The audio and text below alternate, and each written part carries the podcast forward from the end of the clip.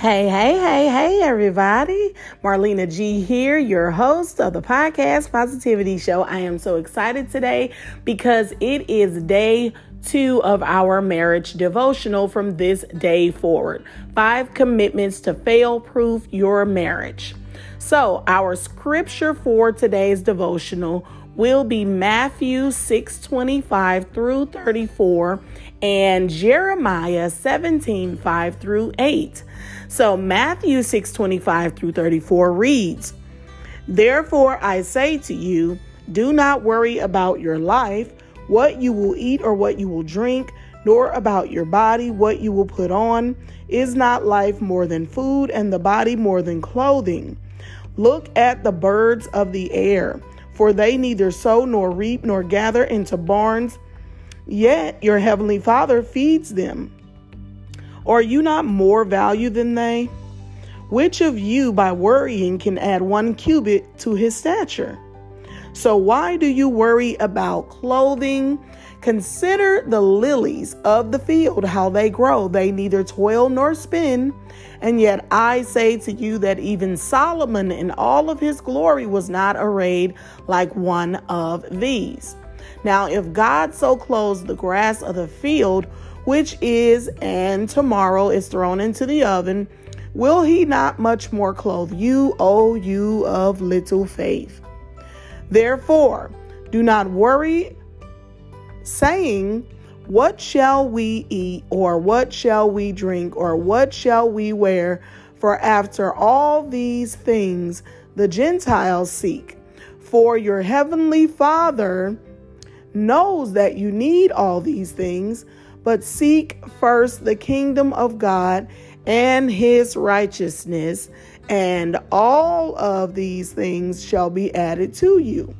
Therefore, do not worry about tomorrow, for tomorrow will worry about its own things. Sufficient for that day or the day is its own trouble. That's Matthew 6 25 and 34. Yes, God takes care of us. He gives us what we need. So let's jump into Jeremiah 17 and 5.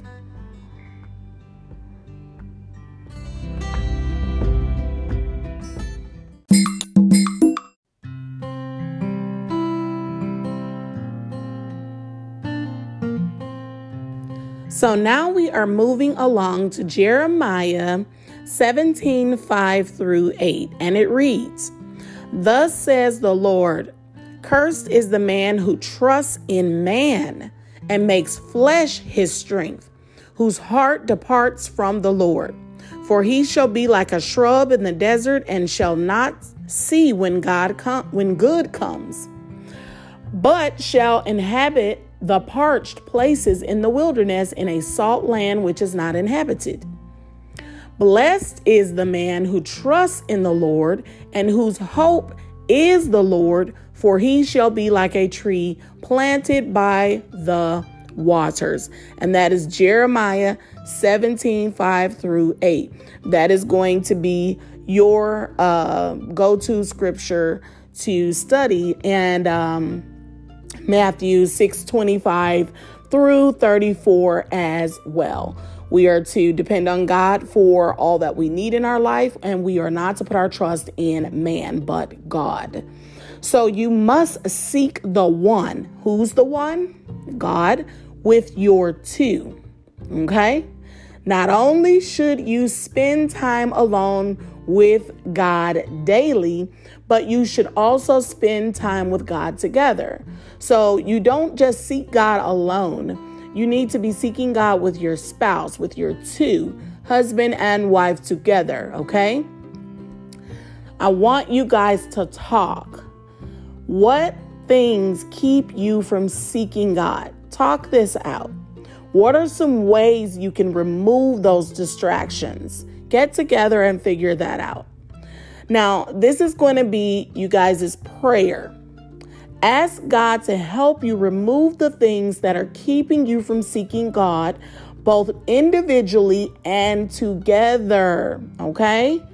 Now, this is your do. This is going to be your marriage do. Okay? Agree on a time you will seek God together each day through reading the Bible and praying together. This is very, very important for you all to do. And message me on my message board here on the podcast or contact me through my Facebook page, M. Gardner Never Forsaken, and let me know how you are doing with your daily devotional marriage task, okay? From this day forward, five commitments to fail proof your marriage. Let me know how it's going, and God bless you.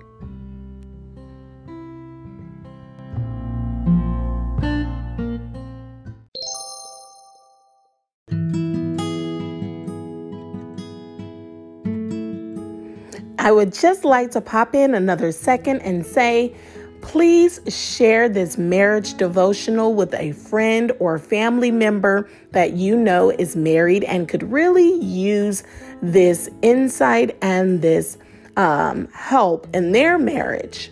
You know, we don't want to keep all the goodies to ourselves. So share with someone you care about and someone who you are definitely rooting for to have a healthy, happy marriage centered in God. Okay? And as I say on my podcast all the time, may God pour out his blessings on you until we meet again.